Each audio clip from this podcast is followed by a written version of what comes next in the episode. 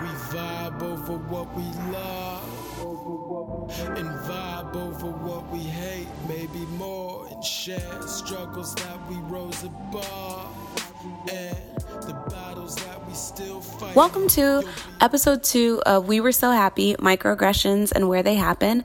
I'm Nicole Young, and this is a space where people of color can call folks in and out. If you haven't had a chance to yet, take a listen to the intro of this podcast, uh, which helps give a little context to the goals of We Were So Happy microaggressions and where they happen. Um, and it's a primer for what microaggressions are and why we feel like on this podcast they are something that we should address. The most important thing for you to be thinking about as we go on this journey, breaking down contextualized microaggressions one by one, is that language is not only the things that we say out loud, not only the words that we say, but it includes historical context, timing, and if we as a collective people want to play our part in dismantling systemic oppression, we have to think about our role in that system. And the way that we engage with the people around us is a part of that. And so, if we are talking to them or engaging them um, in ways that reveal our bias or stereotypes um, without questioning ourselves and our intent, as well as our thinking, uh, we're doing ourselves a disservice and we're playing into a pretty negative system. So, we're going to break it down here. And this story comes from my friend Sharhonda, who has generously agreed to tell her own story and on, on the record with her name. Um, so I'm going to give it over to her. So, I'm attending a work event. Uh, this is a small convening with a highly selective group of people chosen to represent different areas in my field. I meet a white woman who is a coworker to one of my good friends. That friend texts this white woman, You're with my friend Sharhonda. To which the white woman replies, She's super smart, and nothing else.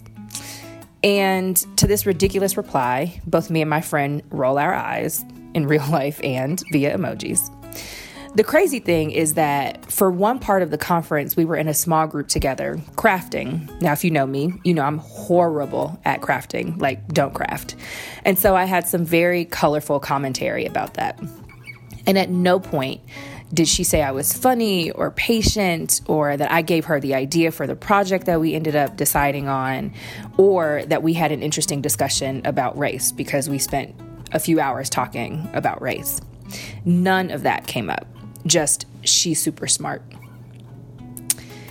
What's problematic about that for me is that the assumption is that everyone in that room is super smart. That's why we're there. This is a highly selective group of people. This is a deliberately curated experience for us. Everyone was selected because of their experience, because of their perspective, and because of what they could bring to that conversation and to that convening. Um, so that she chose to highlight that she thought I was intelligent, right? Um, I think also means that she missed out on so many of the other things that I contribute to that group. And also, um, and you and I talked about this before, right? Is that there was like this tone of surprise, right? This, right, right, right. this, she's she's so smart! Exclamation mark, as if you weren't expected to be smart, right? And that she was giving a compliment because she was not used to encountering maybe uh, black women whose thoughts that she valued in the way that she valued yours or respected in the way that she valued yours. And that is an underlying theme of the she's so smart with nothing else. Right, right. Um, and this idea also, right, that the perspective that I could bring to those kinds of conversations is really one focused on diversity and equity and inclusion, but not anything focused on the actual content, right? And I think what she was really struck by was my grasp of the content, mm-hmm. right? That I wasn't just saying, what about people of color, right? That I was actually poking holes in things that people were proposing, right? And that I had done the reading and that I was prepared to be a critical thought partner to people in the room. And one thing that we're talking about on this podcast is what makes a microaggression a microaggression, right? And this piece of She's So Smart is the equivalent, it's the modern equivalent of, and not, I'm not going to say modern as if people don't say articulate, because I literally had a coworker say articulate yes. recently. Yes. But um, that she's so articulate, yes. that she is um, so well spoken, yes. all of those things right there in the same canon of surprise that you have mastery of the language, surprise that you have mastery of the content, surprise even that you could convey your ideas in a way that would be compelling to her, right? Right. right.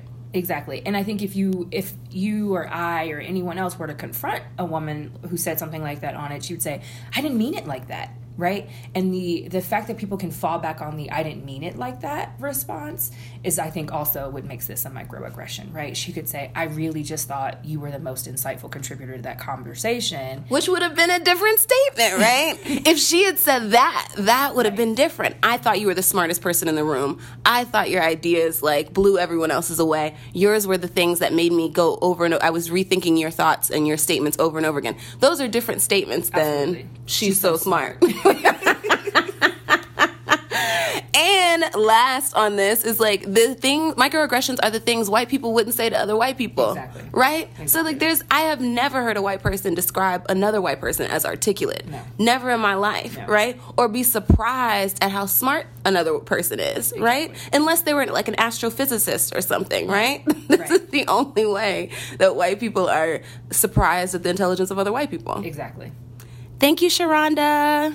And that's it for today's episode. People of color, um, if you have stories that you want to share, please share them in the comments. Uh, we want to hear from you about the microaggressions you've encountered. And if you have any questions, feel free to write them in the comments as well.